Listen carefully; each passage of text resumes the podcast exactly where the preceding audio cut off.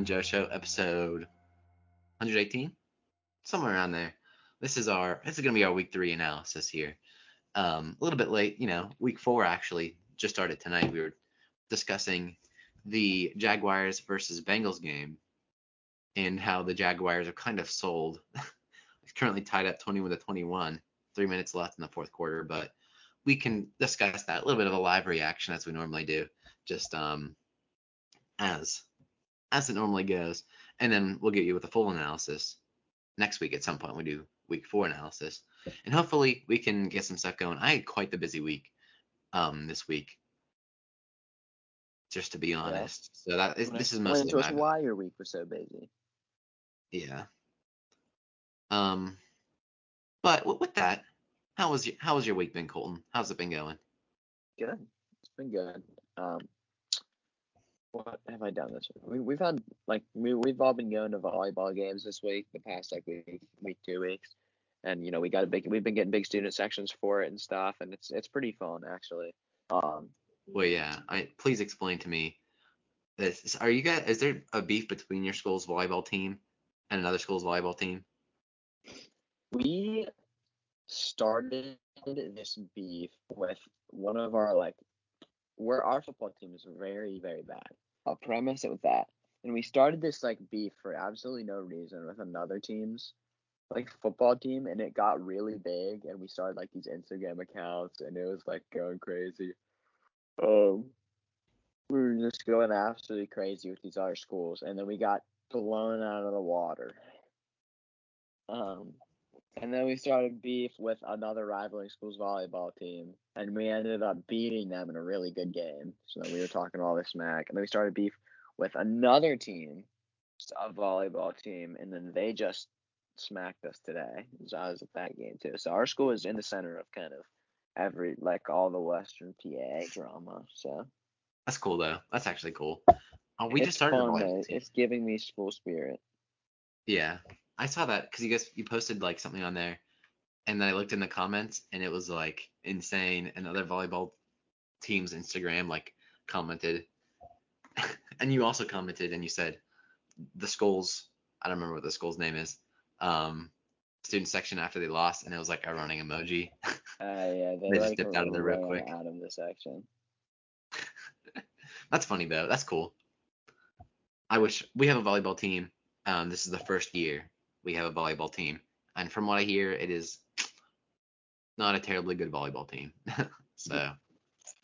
Yeah, ours ours is actually really good. We won sections last year, and we made it to WPIAL semifinals, I think. So we're actually a pretty good volleyball team. We don't have a men's volleyball team. We have it's women's. We don't even. Our school does not have a men's volleyball team. Our school doesn't have a men's volleyball team either. We don't have a I don't think anyone would do it. it's like right I think it's the men's volleyball season is in the spring, and our school is big on like baseball is really big, and then track is really big too at our school. Like we both have like very winning track and basket and baseball teams. So between those two sports, there's just not enough athletes to go around. Like they did the, because there's like volleyball is really big in like gym class, and there's a big old like volleyball tournament right before Christmas break that we have, and like there's brackets and everything. It was it was insane. Uh, we got a new gym teacher, and hopefully he still does it because it was fun but um they've been they like always thought about they're like yeah we'll just bring a volleyball team because everyone loves it so much. And they do signups and then no one ever signs up because like you can't you know that like no one really likes volleyball that much. Oh like there's not that many people that like it. Yeah i feel you.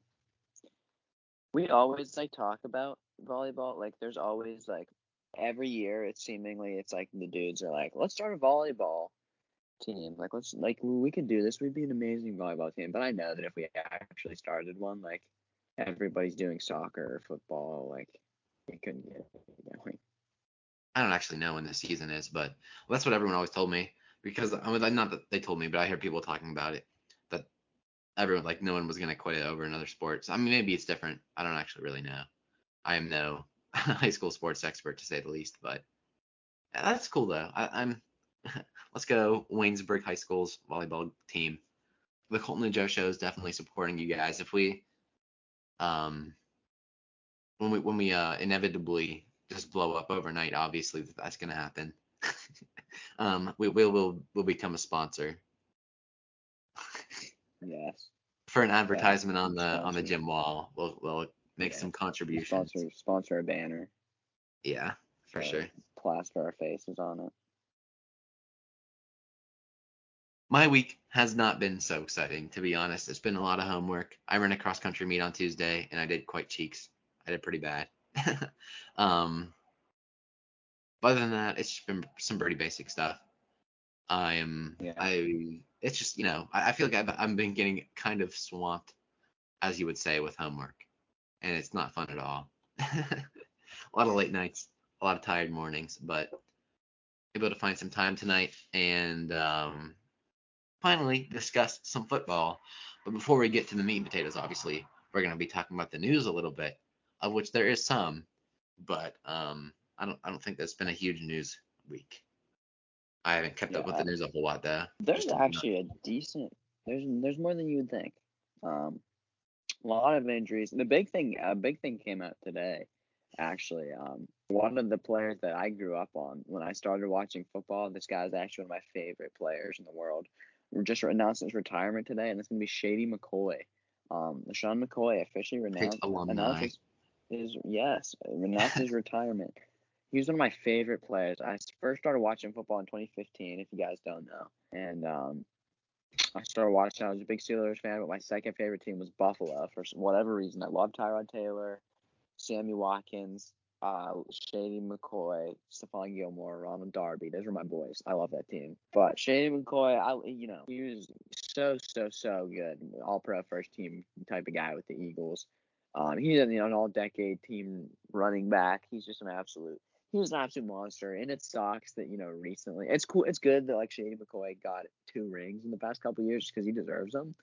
But I feel like nowadays there's so many memes going around about like Shady McCoy two rings, zero snaps or whatever. Like everybody's just like loves to pick on Shady McCoy. People now that started watching more recently, they don't know just how good Shady McCoy was. So, Buddy's a beast. Buddy was a beast. All props to him. Yeah, definitely one of my most like iconic football memories I've ever like remembered was watching him play in the snow. I don't even remember which team it was against, but he just went. I went know off. what you mean, and it's in like the uh, it's in like that one guy, like the Ding Productions, like Yeah. intro. Yeah, and it is that I I was always a fan of um Shady McCoy as well because yeah because he was a Pitt alumni uh, he was a Pitt alumni which was a big thing. And I too did it um I watched the Bills probably a little bit more. I never really like I don't know. The, the Bills had such an interesting team back in the day with Tyrod Taylor and Shady McCoy and just like it was an interesting squad of guys. We talked about this on occasion. And I I yeah Shady McCoy is, is definitely a player I've grown up enjoying uh, watching, and it's, it's it's sad to see him go, but you know, realistically, it wasn't really, you know, I I don't know, I don't know if I put him as a Hall of Fame career. That's something we need to look into a little bit more. Um, it is. If we do another uh like Hall of Hall of Fame, Fame or not, yeah. we can throw Shady McCoy in there. we did that. Uh, that was actually a cool episode too. I liked that one. And when we figured out, we did one over Philip Rivers and Matt Ryan, Like Von Miller. Von Eli Miller. Yeah, Manning. Did we do Eli? I think we did Eli Manning. yeah, we did. Yeah, Manning. We both thought he was going to the AB. Hall of Fame. Antonio Brown. No, I think I, I think I might have said Eli was not. No, let me. I can look. I, I thought we did. I remember I said Antonio Brown wasn't going to go because he didn't have a Super Bowl, but now he has a Super Bowl. So I Antonio said even without the Super Bowl, I said my boy was gonna get. It might have been a little biased. And I remember the dudes in the comments were like, "Joe's an idiot." I remember that. Yeah. Okay, here it is. Here it is. Um, um, um, um, um, um, um, um, um, um, who was it that we were talking about that we were Eli? Did we? do- We didn't do yeah. Eli. Man. Yeah, we didn't even do Really? him.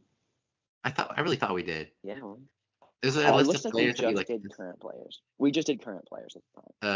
Oh, okay. So we did Philip Rivers, Von Miller, Matt Ryan, Bobby Wagner, Antonio Brown, Richard Sherman, Patrick Peterson, Khalil Mack, and DeAndre Hopkins. we need to we need to run that one back.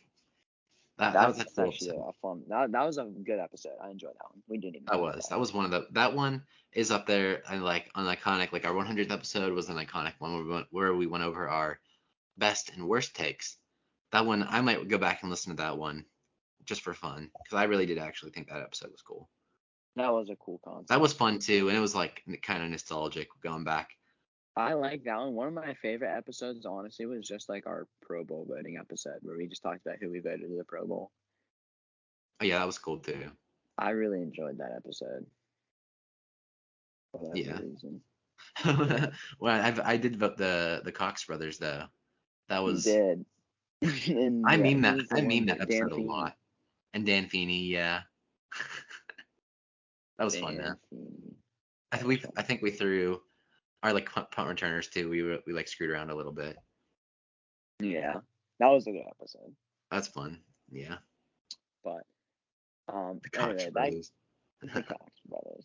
Back to back to the news here. We- Oh we- yeah, my I- bad. we we went down a rabbit hole. We have like one piece of news out of like the 20 pieces of news. it took us like 10 minutes. Oh, But that one's on me. That one's on me. no, no, that's good. That's good. Yeah, we gotta get the conversation. That's how the episode flows. That's how we get some. That's how we get the little fun talking. For sure. But so the, Shady McCoy's out. He retired. And, and speaking of guys that we thought might retire this offseason, Richard Sherman is back in the league, baby. He's back here. Tampa Bay signing with Tampa Bay on a one-year deal. And it's funny because you know there's this there's the thing circulating around, and it was like how it started, and it was like the picture of Sherman yelling at Tom Brady, um, and then it was like when Brady was on the Pats and Sherman was on the Seahawks, and then it was like how it's going, and it's a picture of Sherman inking a deal with Tampa Bay. But it's uh, that's good for Tampa Bay. They got they got beat by the Rams pretty handily. Um and they just you know what, we don't have any good corners, so let's we're, we're going out and we're signing Richard Sherman. Sherman came out and said that he still thinks he can play at an all pro level. Um do I believe it? In, in typical Richard Sherman fashion, he said he thinks he can play at an upper level. Yeah. Hey, Yeah. I'd like to say, by the way, that uh, Cincinnati just defeated the Jaguars 24-21 on an Evan McPherson field goal. So, just wanted to put that out there. Let the world know uh, of our live reactions. Yeah. I mean, But next, next signing of Richard Sherman. We've got another signing. The man, the myth, the legend, Josh Gordon, signing with the Kansas City Chiefs. Josh Gordon, we all know him, we all love him. Every single season, he gets reinstated. Every single season, he gets suspended again. It's just a forever cycle. Um, I love. I there was this one post. I want to say it was by Ghetto Gronk where he was like a preview of the 2021 NFL season or something. no, It I was, like, remember that. Yeah. yeah, like week four or something. It was like Mhm. Josh Gordon reinstated, and it was like week week eight or something. Josh Gordon suspended again. Yeah. I thought it was funny. I I too found that funny. He signed with Kansas City, giving them a little bit more firepower. Obviously, they lost Sammy Watkins in the offseason. Um, and their depth behind Tyreek Hill at wide receiver or something that they, you know, they're not the, the greatest at. Um, so they they go out and they sign Josh Gordon, a playmaker, just to, to be behind Tyreek Hill. Is he going to start? No clue. Is he going to get much playing time? No clue. But you know, we'll see. Yeah, um, this was interesting. I saw someone else talking about this, talking about how they had like a bunch of wide receivers that could all do the same thing. They were all fast, and they all like, they were all Ty- Tyreek Hill, um, archetype wide receivers, but just a lot less uh, efficient at it. so you get um, Josh Gordon in as someone that can maybe do something a little bit different, although it kind of messes up. It's like it's like a wide receiver that can do something different than Tyreek Hill. Because obviously you have Travis Kelce, who is very effective um, with his, uh, you know, his um his role in the offense. He's very effective at it. We all know. Travis Kelce, absolute stud. But it's um it is definitely would be nice to get some wide receiver depth in there. Obviously, a very talented player, someone we all know. uh, he spent his time in the league. Hopefully he can. Hopefully he can stay clean for his health specifically. Hopefully he can. Um. Yeah. hopefully he can stay in the league. I I hope so. He was electric when he was in the league at one point. You know, he like led the league in receiving yards. Flash Gordon, an absolute beast, all pro first teamer, and then can't stay on track since then. Not been able to stay on track. But um, next, we get into the weekly slew of injuries, which is a sad thing, but it's always going to be here. Um, we talked about a couple of these injuries last season or last week, last episode, but we're you know now we talk about they're being placed on IR, that being Tyrod Taylor and Tua Tagovailoa. Taylor, um, Tyrod Taylor, obviously we t- we talked about him last. He was replaced by Davis Mills at QB last week. Um, he there he's officially being placed on IR, and then Tua with fractured ribs is now on injury reserve. And obviously, if you don't know, injury reserve just means you're out for at least three weeks, and they can like fill your roster spot in for this three weeks. Um, so it's going to be two weeks for those two at the very minimum because they've already been out a week.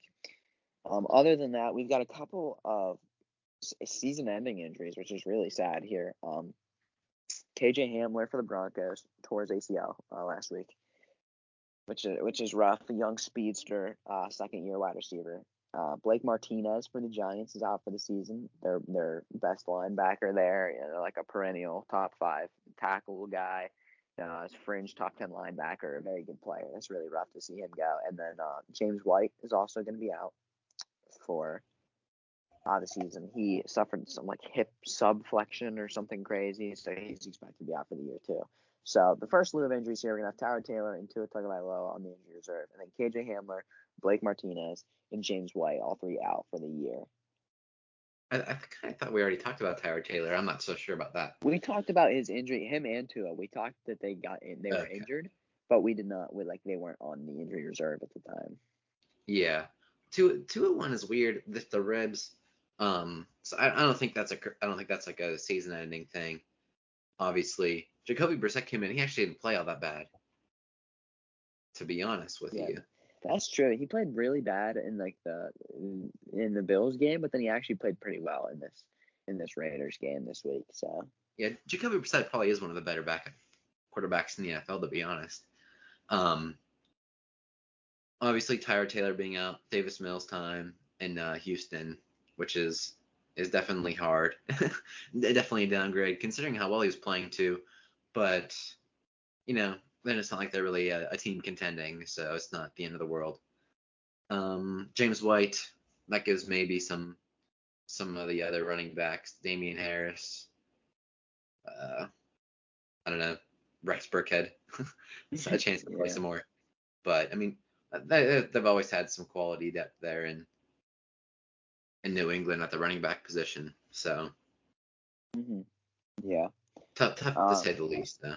That's yeah, tough. that's true. That's true. And that's just the first slew of injuries. We got a couple more injuries to talk about even. Um, next we have Bradley Chubb is going to be having ankle surgery coming up, and um, it's not. They Denver says that he's hopeful to return this season. So it's kind of 50-50 whether or not we see him towards the end of the season or not. You know, he could be back for the playoff time if they make the playoffs. It's just kind of the question mark of his return. Not until late season, most likely. Um, same thing with Jaycee Horn, who uh, rookie corner, the first corner off the board, I believe, actually. Um, Jaycee Horn broke his foot in this last game, and that's not necessarily season-ending, they say, but um, it definitely could be. And then Christian McCaffrey in the same game uh, got a sustained a hamstring injury. He went out early in the game. Um, they expect him to miss a few weeks. Um, not sure what the exact timetable is, but he's going to be out for a few weeks there. Um, same with Terron Armstead, who uh, injured his elbow last week versus New England. He's going to miss several weeks as well. Not no real timetable. And then the last injury we have here is uh, New York Jets safety Marcus Maye. Um, injured his ankle last week versus Denver and is expected to miss three to four weeks. So big blow for all these guys. Uh, Bradley Chubb and Von Miller were, you know, have been doing really well this season. Um, it's, uh, that's going to be a tough blow for Denver. Jaycee Horn was showing some good flashes last game before he hurt himself. McCaffrey, obviously, uh, in my opinion, the best running back in football. Terron Armstead, you know, possibly a top 10 offensive tackle. Um, Marcus Maye, a top 10 safety. Just, just you know, a, a lot of bad injuries. Never stuff that you like to see, but sometimes sometimes stuff happens. So Um, yeah, yeah, definitely. Jaycee Horn is a tough one. Uh, a person coming into the draft. We were both. I mean, we were relatively high on Jaycee Horn. Like, it, it was interesting. The, the draft times are always interesting, but um, it's I, I don't I really don't like the injuries. It, that really does suck, especially for like some of those teams like Christian McCaffrey going down. That is huge. Um, especially for team they were I mean they were doing pretty good stuff. You know, they were having a good season so far. That they're undefeated right now. Um, a lot based on the really good defense they've had so far, but he too was was really helping out Darnold coming into his maybe uh his revenge year, but we'll we'll see what Darnold can do. He's I mean, I, have been impressed. I've been impressed with Darnold so far. Like what I've seen from Darnold, he's like very good, pretty poised, you know, showing off a lot of that talent that we saw. Um, maybe I, I think the better situation is helping him out a lot, as I think it would anybody. But yeah. Yeah. True, true. Um, next we've got a trade and what will be a trade and a release. I'm just gonna kind of clump them together. Jacksonville is trading C.J. Henderson and a fifth round pick to the Carolina Panthers for Dan Arnold and a third round pick. I know that we have different we have different opinions on this trade uh, based on how we've talked about it uh, previously. Um, I personally, I think that uh, Carolina won this trade. Just personally, I think that C.J. Henderson being a first round pick just a year ago, um, a top ten pick at that. I think he's still got so much potential. And you're right, he's not like a like an amazing corner at this point. He's kind of a painfully average player at this point in his career. But I feel like the potential that he has outweighs you know everything. And going to to Carolina for uh, you know, and granted, Dan Arnold is a starting tight end. He uh, he started this game for Carolina, or I'm sorry for uh, Jacksonville, and you know pick swaps. But it is you know I, I personally do think the Carolina won this trade. But from talking earlier, it seems like you think differently. I okay. I, I was more or less joking when I when I said that I thought that uh, Carolina got fleeced, or not Carolina. That um. Uh, what was the trade between Jacksonville and Jacksonville and um Carolina? Carolina. Okay, I'm done. I, I was more or less joking when I said Carolina got fleeced for giving up their starting 10 end and a pick. Because um, Dan Arnold is no crazy tight end, and that, that's the thing. He's he's not. I thought I was under the impression that he was playing really bad this year. I he, I know he got he's like got benched at the end of last game. Um, but his stats like he's not letting up an overly large amount of yards per per snap. And I looked at the stats and I looked in the advanced stats because I wanted to show you that he's playing bad. And I went on Pro Football Reference and I was unable to find um, a large amount like other, a large amount of stats that didn't prove that like prove that. Um, like you said, he was playing really average, really average cornerback play, and it's not what you expect from a first round cornerback, to be honest. But there was already trade rumors, and he was really traded because of the potential that he had, like you said. Um, what I don't know if I don't know what I'd give up for. Well, from what I, my understanding of how good he was, I would not have uh, probably given up that much. but you know, maybe if you're if you see something like especially like a lot of teams that saw a lot of potential in him pre-draft, then they you know they see an opportunity to trade for him and um, can utilize him in a different way that'll help him out more. That makes a lot more sense. You know, I definitely yeah. I think it's more balanced compared to like a team one team winning and another team losing. Um, but definitely when I saw the trade go down, I was like, that's kind of like I wouldn't want like I don't know why I trade for a, a bad cornerback unless it's for that potential, like like we said. So. Yeah, yeah, true. But you know, it's got Carolina's got a lot of corners now. I mean, I guess not so many because Horn is probably going to be out for either the season or uh, most of it. But you got to think they now have AJ Bouye and C.J. Henderson and Jaycee Horn and Donte Jackson. That's, that's kind of like, a stacked secondary, along with Jeremy all, Yeah, and then and then you have Jeremy Chinn. They don't have they have Shaq. No, Shaq don't play linebacker. Do they still have Tre Boston? did they officially release him?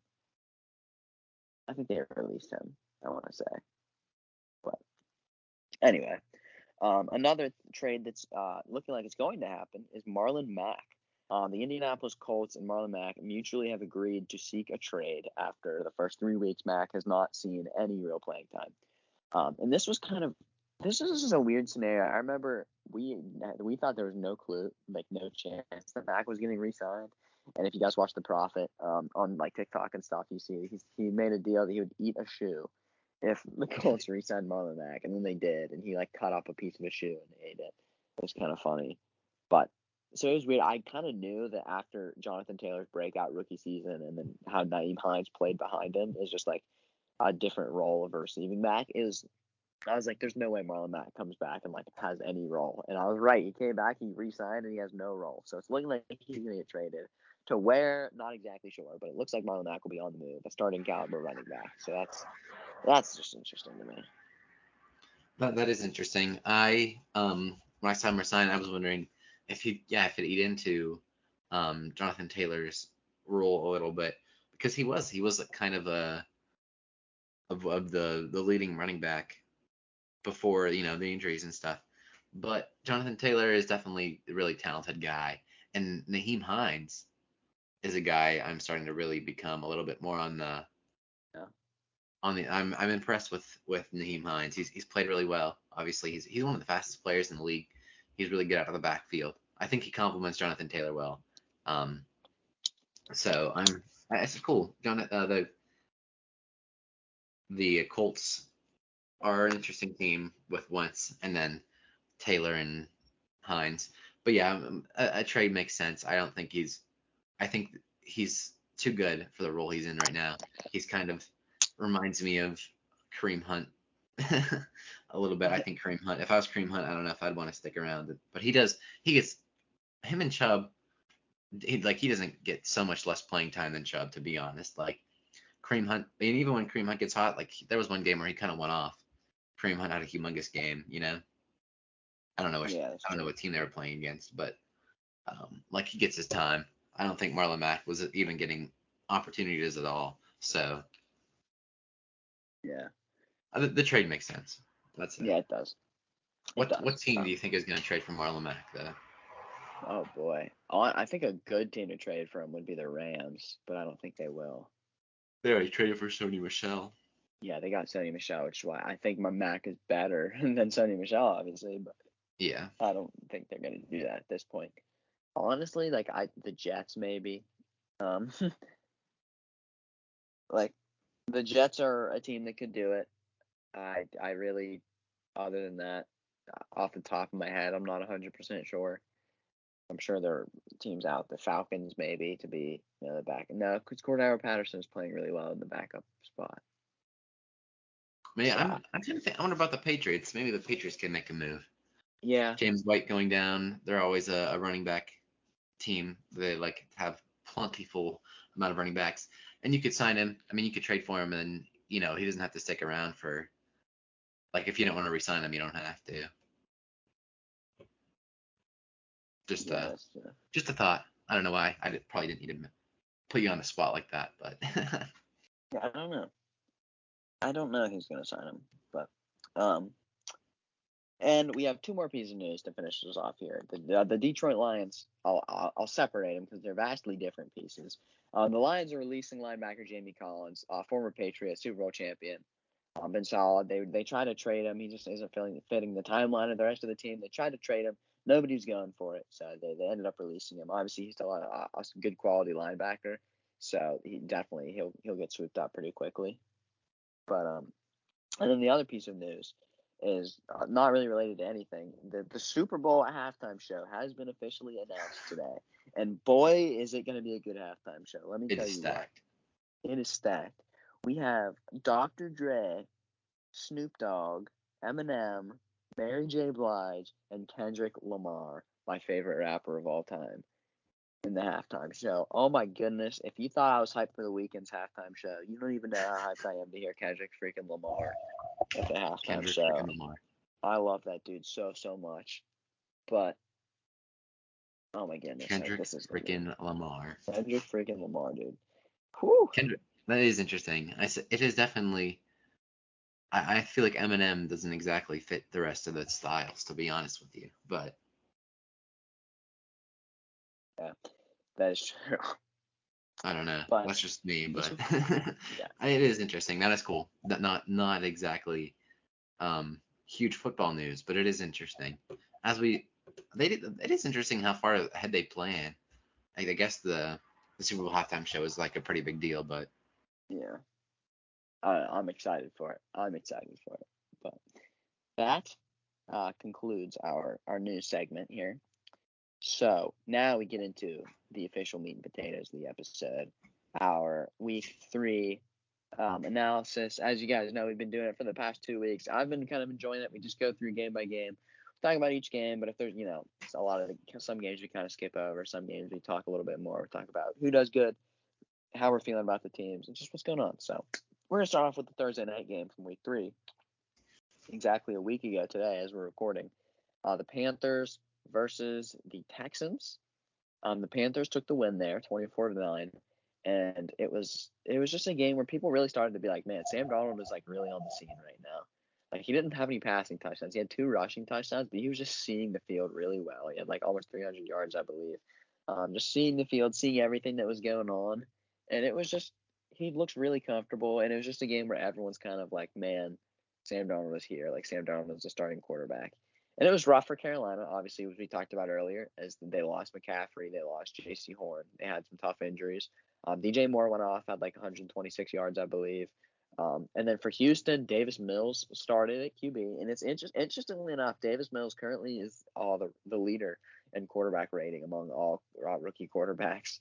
Um, they're all the jokes because he's got really like he's got a really long neck for some reason. Like he just has a very has a- long neck he has a humongous neck. but it's it, it's kind of funny. But Carolina gets the win here. Sam Darnold has a really good game, and people are starting to realize just what Sam Darnold can be. What me and Joe have been telling you about for the past year. Yeah, we put you guys on to, to Sam Darnold, to be honest. We talked about his talent. Just put him in a different situation, and you, he's he's blossoming at the moment. Um, yeah. he yeah, as you said, yeah, 304 yards, two rush touchdowns. Um, DJ Moore went over 100 yards rushing. Um, yeah, I mean, and another thing, like, I don't think not enough people are talking about just how good the Carolina defense is playing right now. Um, Yeah. Haason Reddick had one and a half sacks. Let's see who else here. Brian Burns had a sack. Morgan Fox had a sack. How- Oh my goodness, how many total sacks did they have? It doesn't give a total number at the end. I'm not going to count it all up, but they had well over three sacks. so um, obviously the Houston Texans offensive line is is nothing insane, but it's definitely you know still a good performance. And the, the you know Panthers are three now. If we were going to do a power ranking, which I want to do after this week. I forgot to tell you. I think we should do a power ranking every four weeks, and then um, a playoff power ranking after that. No worries. I don't know, just for fun. I, I was like, I think the power rankings are cool. Just, uh, but you know, we don't want to do them too often. But if we're gonna do power ranking, I might put Carolina.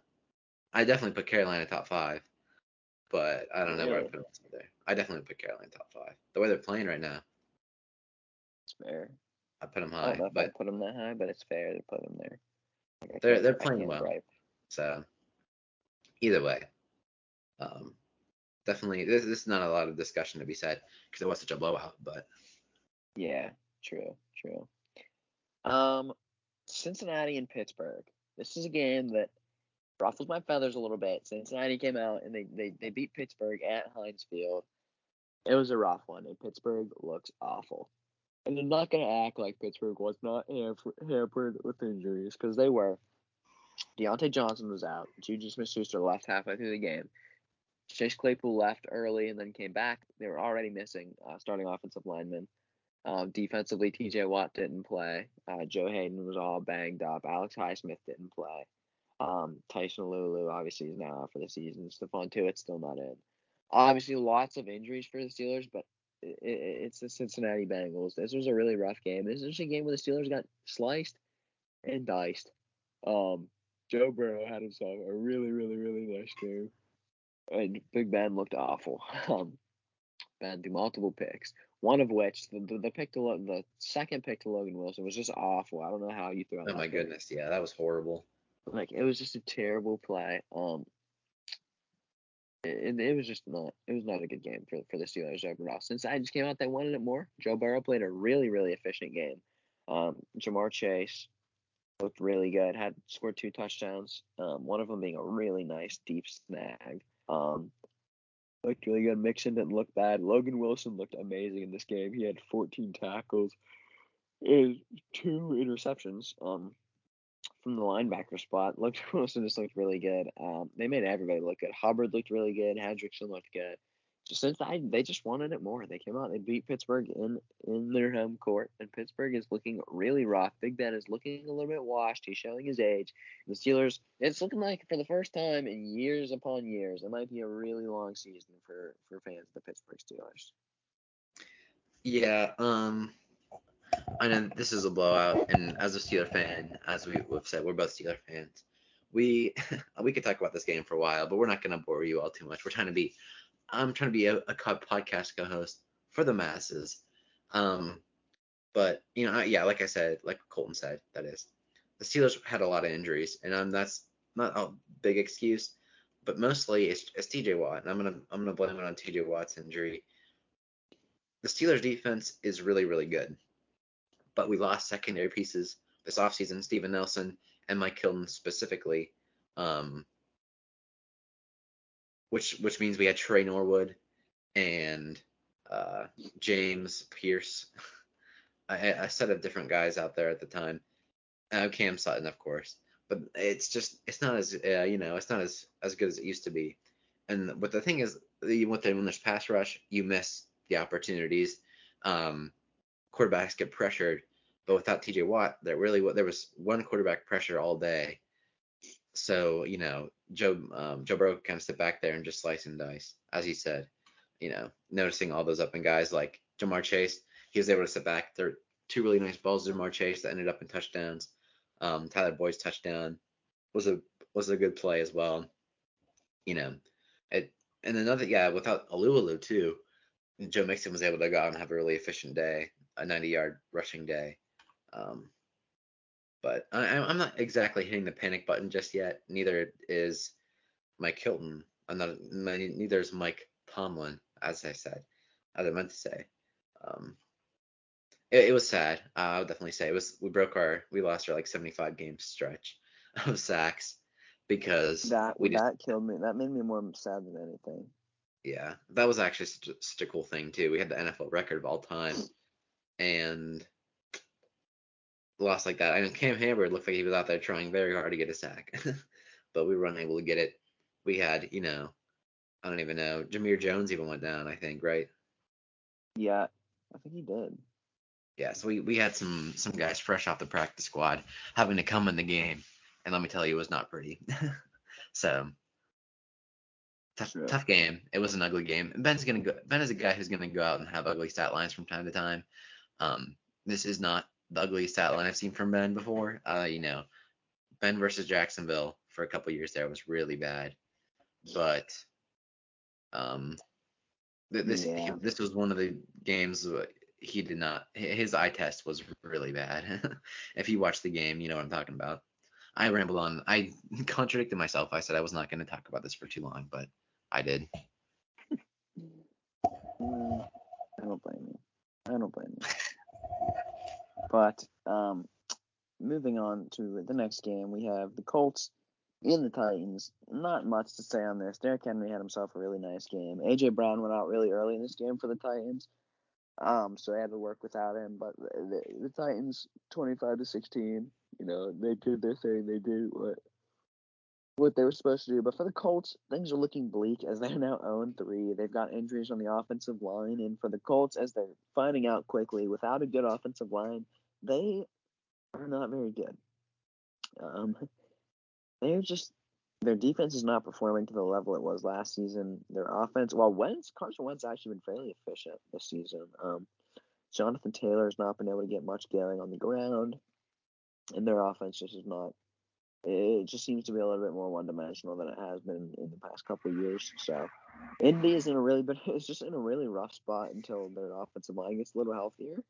Uh, but Tennessee, you know, they're starting to pick up the pace, doing what they need to be doing, and Tennessee takes that one. So that one's not that interesting in my eyes. Yeah, I agree. Um, Atlanta and the Giants, another one not that not all that interesting. Uh, they the the Falcons won this one 17 to 14 on a last second field goal by Younghoe Koo as time expired. But overall, not that interesting. You know, Daniel Jones played a semi-efficient game. Luckily, he had a touch, he had a touchdown finally. Um, he's still pretty inefficient, only like 50 yards on the ground, but um, not that interesting either in my eyes. Yeah, uh, for a close game, uh, there are two teams that are less than they are, are less than hugely talented. But Cordarrelle Patterson had like this that he had like hundred all-purpose yards. He's he's kind of having uh, a year so far. He's moved to a little bit more of a running back position, as we mentioned earlier in the episode, and it's yeah. been working out for him, which is interesting. True, true. Um, now we go to a game that was very interesting, maybe the best game of the week. The Chargers versus the Chiefs. The Chargers upset Kansas City 30 to 24. And just a crazy game. And like I when everybody was saying earlier, like last season and stuff, that like Mahomes versus Justin Herbert was gonna be a big rivalry, I was like, we're getting ahead of ourselves. Like Mahomes is like a generation you know, Mahomes is generational talent. Herbert is, uh, you know, a young gun that's coming in here and doing, you know, pretty solid. But looking at this game, I think that couldn't be farther from true. Um, I'm sorry, that couldn't be further from false. What I was thinking. Um, it, it like just Justin Herbert played so so well. Um, he snagged one of my um, offensive player of the week spots here. Justin Herbert had 281 yards, four touchdowns, no picks just looked really poised, looked like a veteran who's been playing for 15 years in there versus, you know, KC, who's a top three team in football. And Patrick Mahomes, they ended up breaking his streak. Uh, Mahomes, up until that point, had never thrown an interception in the month of September and had never uh, lost a game in the month of September. And both the streaks were ended. Uh, obviously, Herbert and the Chargers beat them in a in an offset, and Asante Samuel, uh, the rookie, picked off Patrick Mahomes for the first time in his career in September. So just a really good game. Oh, they were able to effectively kind of minimize what Tyreek Hill was able to do in this game, which was a big thing for them. Um, and Chargers just got it done. You know what I mean? Their offensive line is such a big piece of what they do now, and it, Justin Herbert is benefiting so much from it. Just you know, last year their offensive line was so rough, and he was always throwing under pressure. And then at this point, you know, they they bring in Matt Feiler and Corey Linsley, and they draft Rashawn Slater, and all you know their offensive line looks so much better, and it's just so visible. You can just see it so easily from their team and from the way that Justin Herbert is playing. It's so easy to be able to tell. So. Mhm. Yeah, and let me tell you guys, this is this is a big moment for me. All three of the players that I have been talking high on for uh, quite a while now. Just uh, they all scored a touchdown, um, and they beat the Kansas City Chiefs, as you said, one of the best teams in football. Patrick Mahomes, a generational talent, as we all know. Justin Herbert, 281 yards, four touchdowns, uh, a little over 100 yards all-purpose, and a touchdown. And then Keenan Allen with 50 receiving yards and a touchdown. Um, so Hey, uh, we keep we keep receipts here on the Coltin and Joe show. I hope Coltin, when the time comes and the players that you like go off, that you mention it, because then you know we keep our receipts as you know that's definitely the the policies so far. And that, was a good game for my Chargers, or quote my Chargers, um, a team that I've talked highly of as of recent. And uh, it's you know it's a good feeling. It is a little bit later now because we me and me and Coltin kind of talked a lot for a little bit beforehand about random stuff. But um, I am very excited on the inside, even though I may sound not terribly excited on the outside. yeah, I feel you. I feel you. Um, next game, we move on to a boring game, Chicago versus Cleveland, but it was interesting in one specific way, and that was that it was uh, Justin Fields' first ever start. Um, Cleveland destroyed them, 26 to six. And oh my goodness, did Myles Garrett have a field day? Um, Myles Garrett was my um, number one player for defensive players of the week. Ended up with four and a, seven tackles, four and a half sacks, and four tackles for loss, as the Bears' offensive line was just getting absolutely dismantled, um, left and right. Absolutely crazy. Um, it was just it was a field day.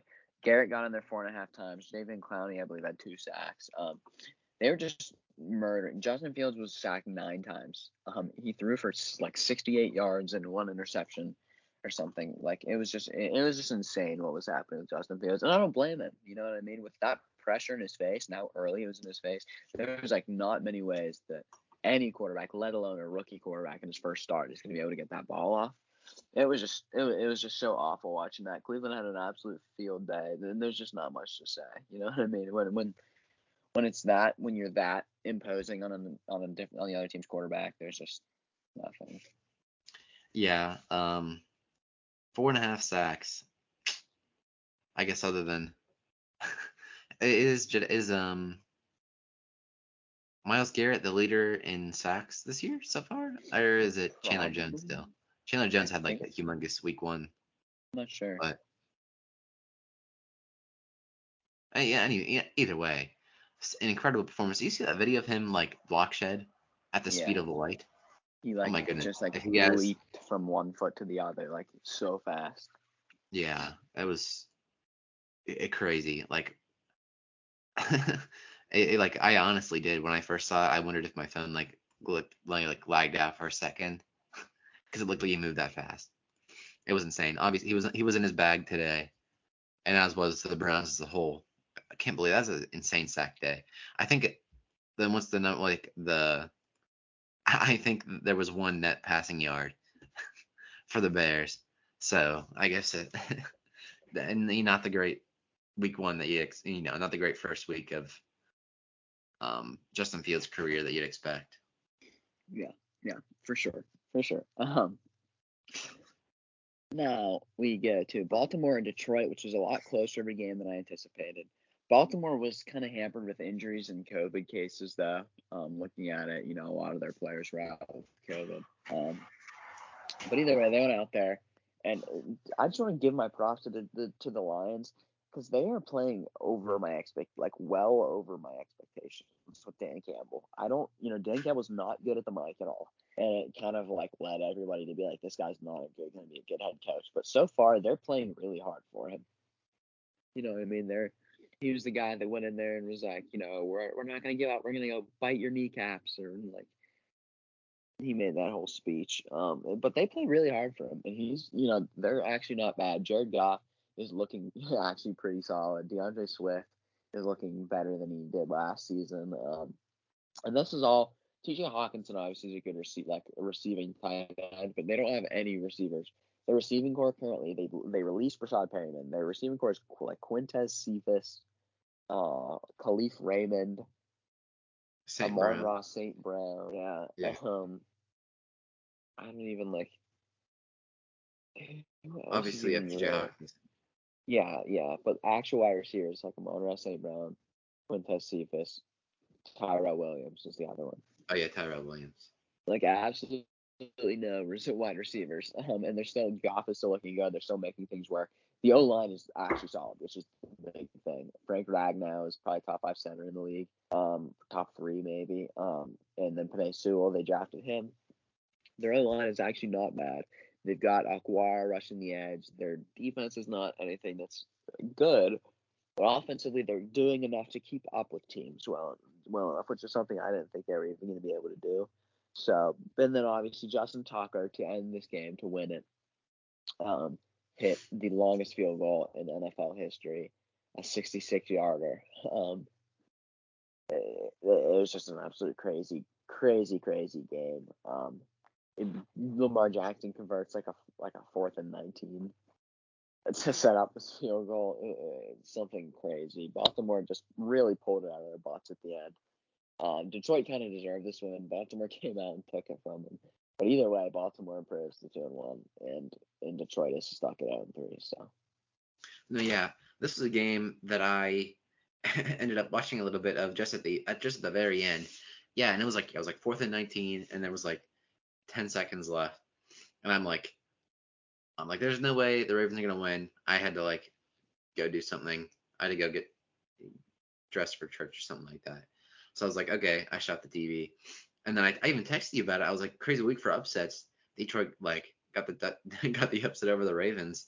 And I look back like four seconds later and there was a crazy fourth down conversion and a record a record field goal. And the yeah, the Ravens ended up winning it. So uh, definitely uh, spoke a little bit too soon, but Yeah. interesting nonetheless. This was a very interesting game. And yeah, Dan Campbell, Dan Campbell might actually be like a, a good coach for the future, though. I, yeah, like you said, I really feel like the players are playing hard for him, and he's like, he doesn't make any terrible, you know, jaw-dropping decisions like you see from other coaches. Urban Meyer, you know, a little bit so far as he makes the transition to the NFL, and um, just a lot of rookie coaches.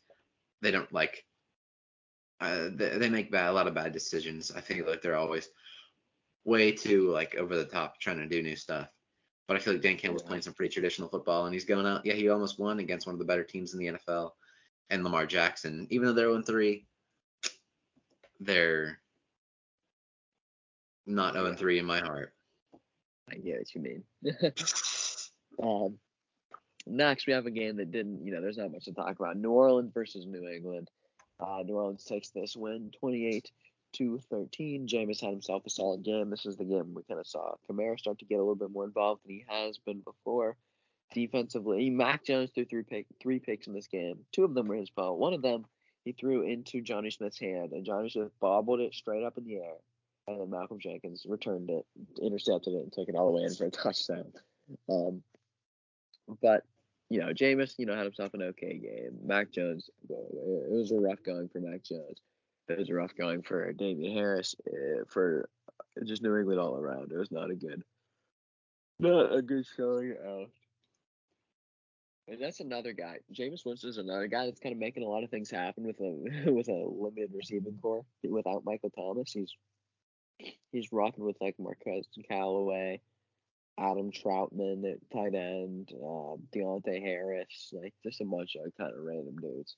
And he's actually operating pretty well with that as well. So I, I'll give Jameis Winston props where it's due, but not that interesting in the. Yeah, for real. Um, Arizona and Jacksonville. This was a strange game. Arizona won it 31 to 19, but don't let the score fool you. This game was a lot closer than than it looks. Arizona was definitely coming back. Um, I'm sorry, Jackson was definitely coming back with Trevor Lawrence.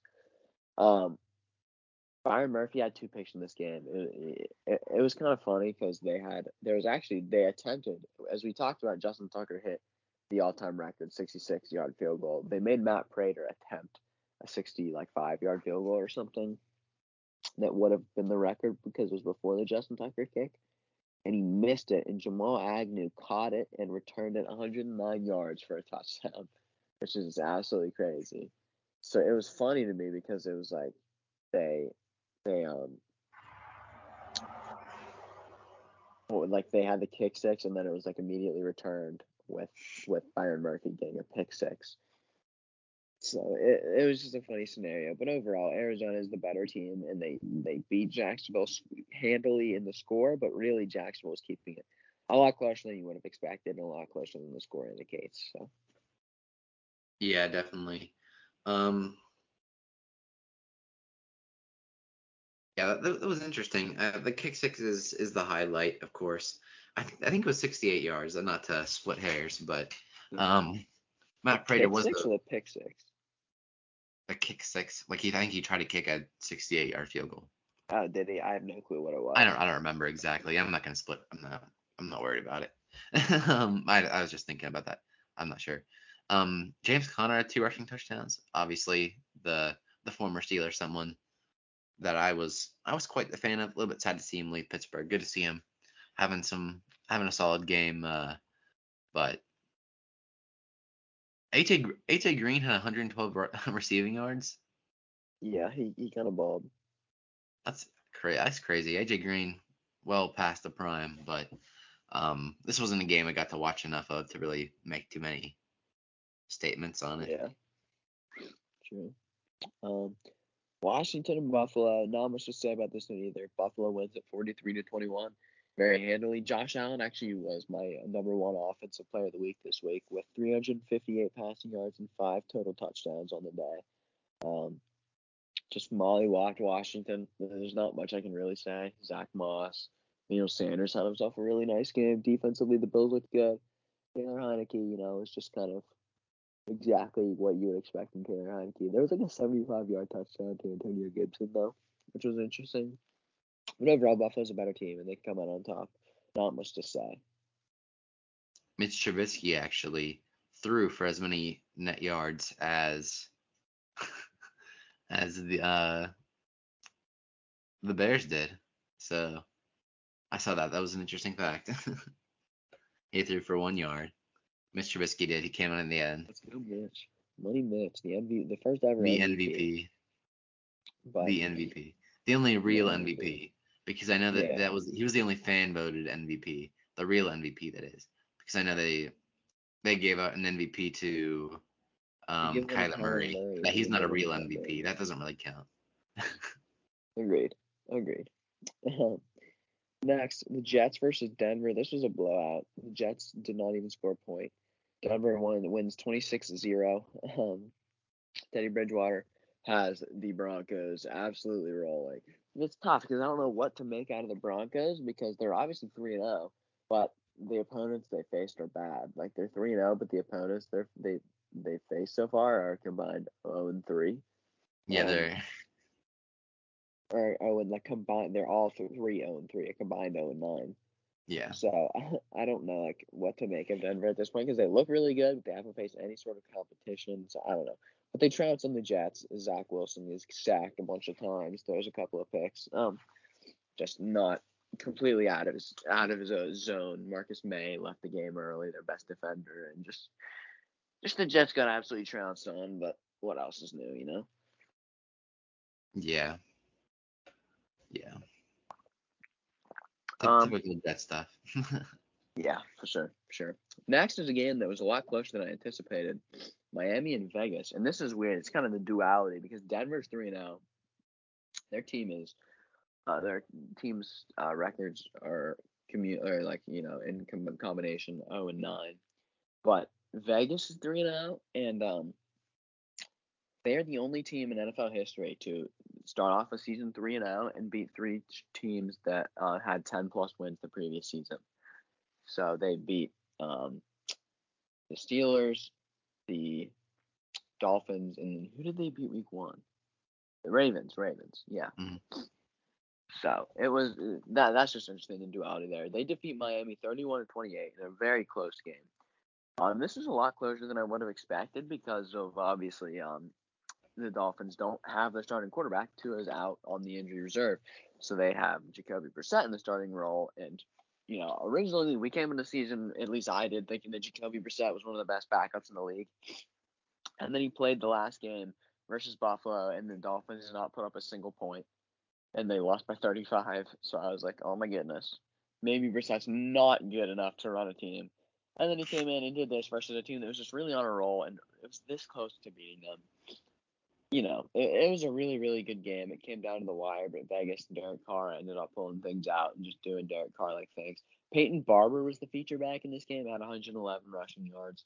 Um, but yeah, Vegas takes it over Miami. You know, this was going to be a close game either way, but Miami held it a lot closer with Brissett than I thought they were going to be able to. So Yeah, definitely. Um, yeah, this was one I expected to be quite the blowout because of the same reasons he said. Yeah, without starting QB and uh, the way Las Vegas was playing, um, I definitely thought this wouldn't really even be that close. But the the rush game was was playing well, and um, just overall, you know, you're able to keep pace. It was it was. I mean, I wish I would have been able to watch this game. It seems like actually been interesting, but Derek Carr continues his hot streak. He's still up there. Yeah, he's still up there for if we're gonna do an MVP through this much. He had an interception, but overall, he's he's playing well. Derek Carr is. I, I, I think the Raiders could go to the playoffs this year. I really think they could. I'm not they could. gonna make any Yeah, crazy predictions. last year. Yeah. The way they're playing right now, it's it might not even be that close. Yeah. yeah. Um, so moving on, we have Seattle versus Minnesota again, where everybody expected Seattle to win, and Minnesota came out and upset them 17 to um, 30, which is interesting because nobody thought this was going to happen, let alone without Dalvin Cook. Uh, Kirk Cousins came out. Kirk Cousins was one of my offensive players of the week as he had 323 yards and three touchdowns with no picks. A very efficient game with Justin Jefferson, who had a really good game as well. Um, with obviously Adam Thielen. Um, and they're starting running back Alexander Mattison in this game. Actually balled out, had about 100 yards. Um, just looked really good, and the defense looked very good. Danielle Hunt, that defensive line was obviously looking stout as it should with Anthony Barr down there and Danielle Hunter, Michael Pierce, Dalvin Tomlinson, looking really good down there. Um, then yeah, Minnesota comes out and upsets the Seahawks 20 to 17. Kirk Cousins is another guy who's quietly having an insane year right now. Yeah. like 30 for 38, three touchdowns, zero interceptions. What is the quarterback rating on that? It doesn't even say on the the website I'm looking at right now. Um, that is it has got to be a very high QBR. um, yeah. but the, you know he's a guy. Kirk Cousins. Uh, you know I know you're about you you're pretty high in Kirk Cousins. You're a Kirk Cousins guy, right? Kind of.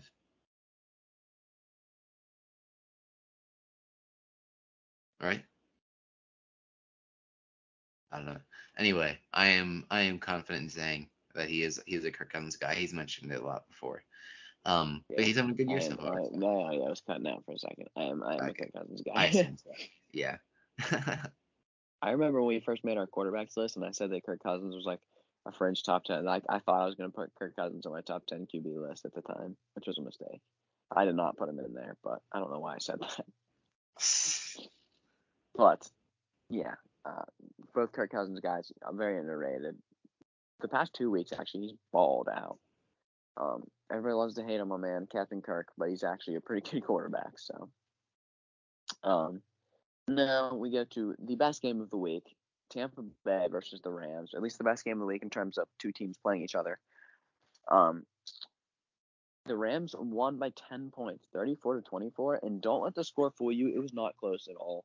The Rams outplayed Tampa Bay the entire game on both facets. Um, Stafford was another one of my offensive players of the week, 343 yards and four total touchdowns, or four touchdowns, no picks for Matt Stafford. Um, just really great. Cooper Kupp balled out. DeSean Jackson had like 120 yards and a touchdown. Just a crazy game. And then we know what that Rams defense is capable of. And even with how good Tampa Bay is at every facet of the, the football field, it's just nobody was going to go into the Rams' house that day and beat the Rams. They were just so, so well prepared. They were playing so well. They were meshing so well. Nobody in the league was going to waltz waltz into into Soldier Field and and I'm sorry into SoFi Stadium and just t- and take that victory from the Rams. It just wasn't happening. They they just looked so much better than every other team. yeah. Rams. Oh my goodness. Matt, Matt Stafford is such a nice fit. It just it works is. so well. It works You even can better see the than the happiness. You can see happiness between Matt Stafford and Sean McVay. Like Matt Stafford finally is in a system with a good QB, and Sean McVay is finally commanding a system. I'm I'm sorry, Stafford is finally in a system with a good head coach, and and McVay is finally commanding a system with a good quarterback. Yeah. Him and Kirk Cousins.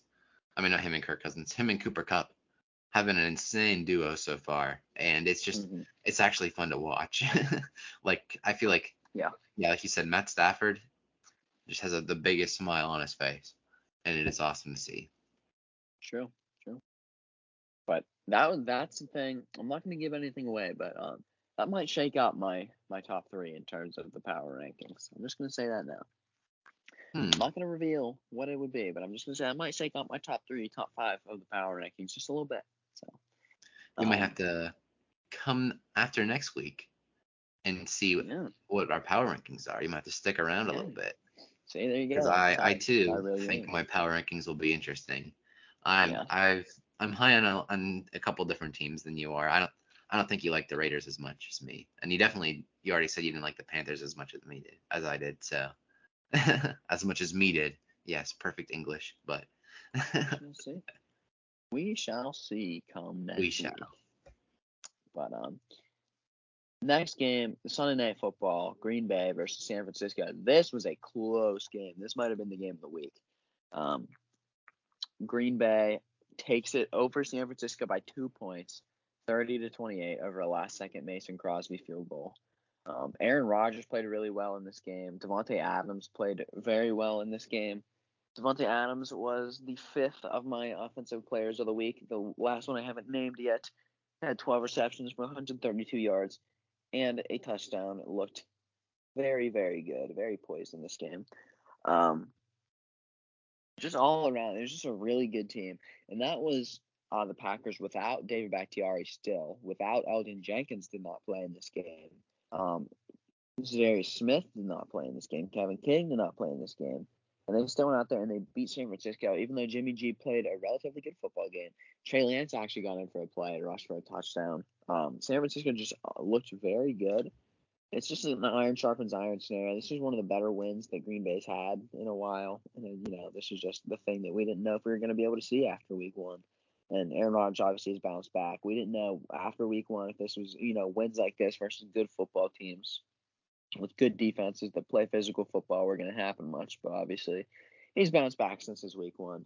And Green Bay Green Bay takes it 30 to 28, just last second. You know, San Francisco, Jimmy G leads him down the field to score, and it looks like that's going to be like the game-winning score. But there's like 20 seconds left on the clock, and Aaron Rodgers takes him like the whole way down the field, and Mason Crosby hits the game-winning field goal. Yeah. Aaron Rodgers is just a cheat code in the clutch. He really is. You like you essentially have to like give him no time on the clock. Yeah. Yeah. That is true. That was a nuts game. Nuts game. Maybe the game of the week in terms of actual games being played. Yeah. And then the last game of the week, Monday Night Football, Philadelphia Eagles and the Dallas Cowboys. This was a blowout, a 20 point loss for the Eagles as they fall to the Cowboys 21 to 41. Um, Dak Prescott balled in this game still. Um, Ezekiel Elliott had a really good game, his best game of the season by far. If you guys are watching him, Dalton Schultz caught two touchdowns. Um, for the Eagles, just nothing was really going their way. You know what I mean? Dallas is just was just looking really good. I heard on the I was listening to the Colin Cowherd podcast today, and I heard a quote by somebody. I can't remember who it was, but the quote said that you either understand that Dak Prescott is an elite quarterback or you don't know football. And I, I chuckled at the quote, but it just made me think of just how good Dak Prescott is. Just the things that he's overcoming in this Cowboys organization, just with you know poor coaching, poor management, poor defense. He's just overcoming it all. You know, banged up offensive line every single year, and just Dak Prescott is just such a good player. And he came out there and just put a stomping all over the all over the Philadelphia secondary doing his thing. Zeke really asserted his dominance. He had like 95 yards and a pair of touchdowns, if I don't recall. But he was running with a lot of aggressiveness, a lot of explosiveness. Um, looking really good there. So um, Dallas takes it by 20 over Philly in the last game of the week. Mm-hmm. Yeah, this was this was quite the blowout. Jalen Hurts, he's been playing pretty well so far, had kind of a rough game, two interceptions. So kind of the tale of the game. It, was it kind of felt a little bit more one-sided the whole way through, just to be honest.